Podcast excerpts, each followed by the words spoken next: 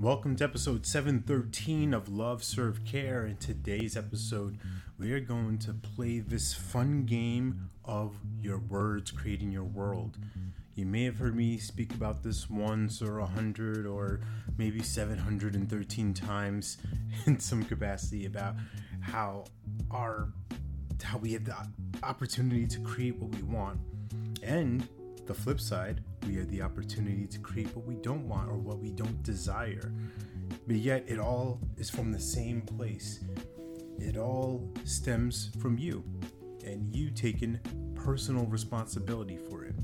But I want to play this game with you right now, and this might sound scary, this might sound heavy, this might sound even a bit fearful, but it's worth, in my view, in my lens of the world, worth bringing up. So let's play this game if your words had the ability to save your family in a life threatening situation, right? Someone's got a gun to your family's head, and they said, you have to reframe how you speak to yourself, what you create in your language, what you create in your inner inner knowing and beliefs about yourself, or I'm gonna blow their heads off. Oof. Would you do it?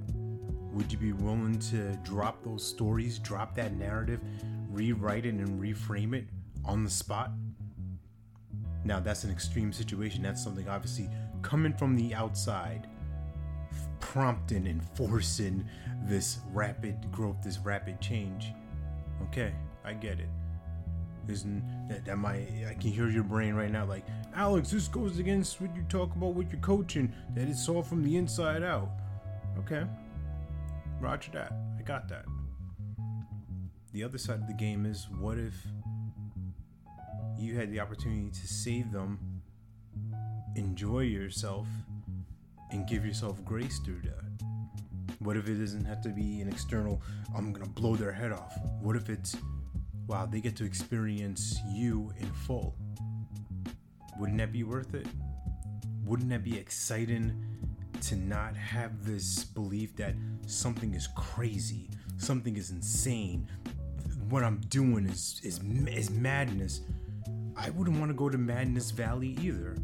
I wouldn't want to go down that avenue in my brain of this is crazy, this is bad, this doesn't work, this is stupid, this is insane, this is hmm wouldn't want to be there. And I don't want you to be there either. We don't have to make that place wrong, but let's find what's right. Let's find the space where we can create and spread love, speak life. That's your opportunity. So, the game is in the ball's in your court. So please remember that you're born to live your life with abundance. You're the master of your future. You control your freedom. And you have complete dominance of your thoughts, your emotions, and your habits. Take care. God bless. Stay blessed.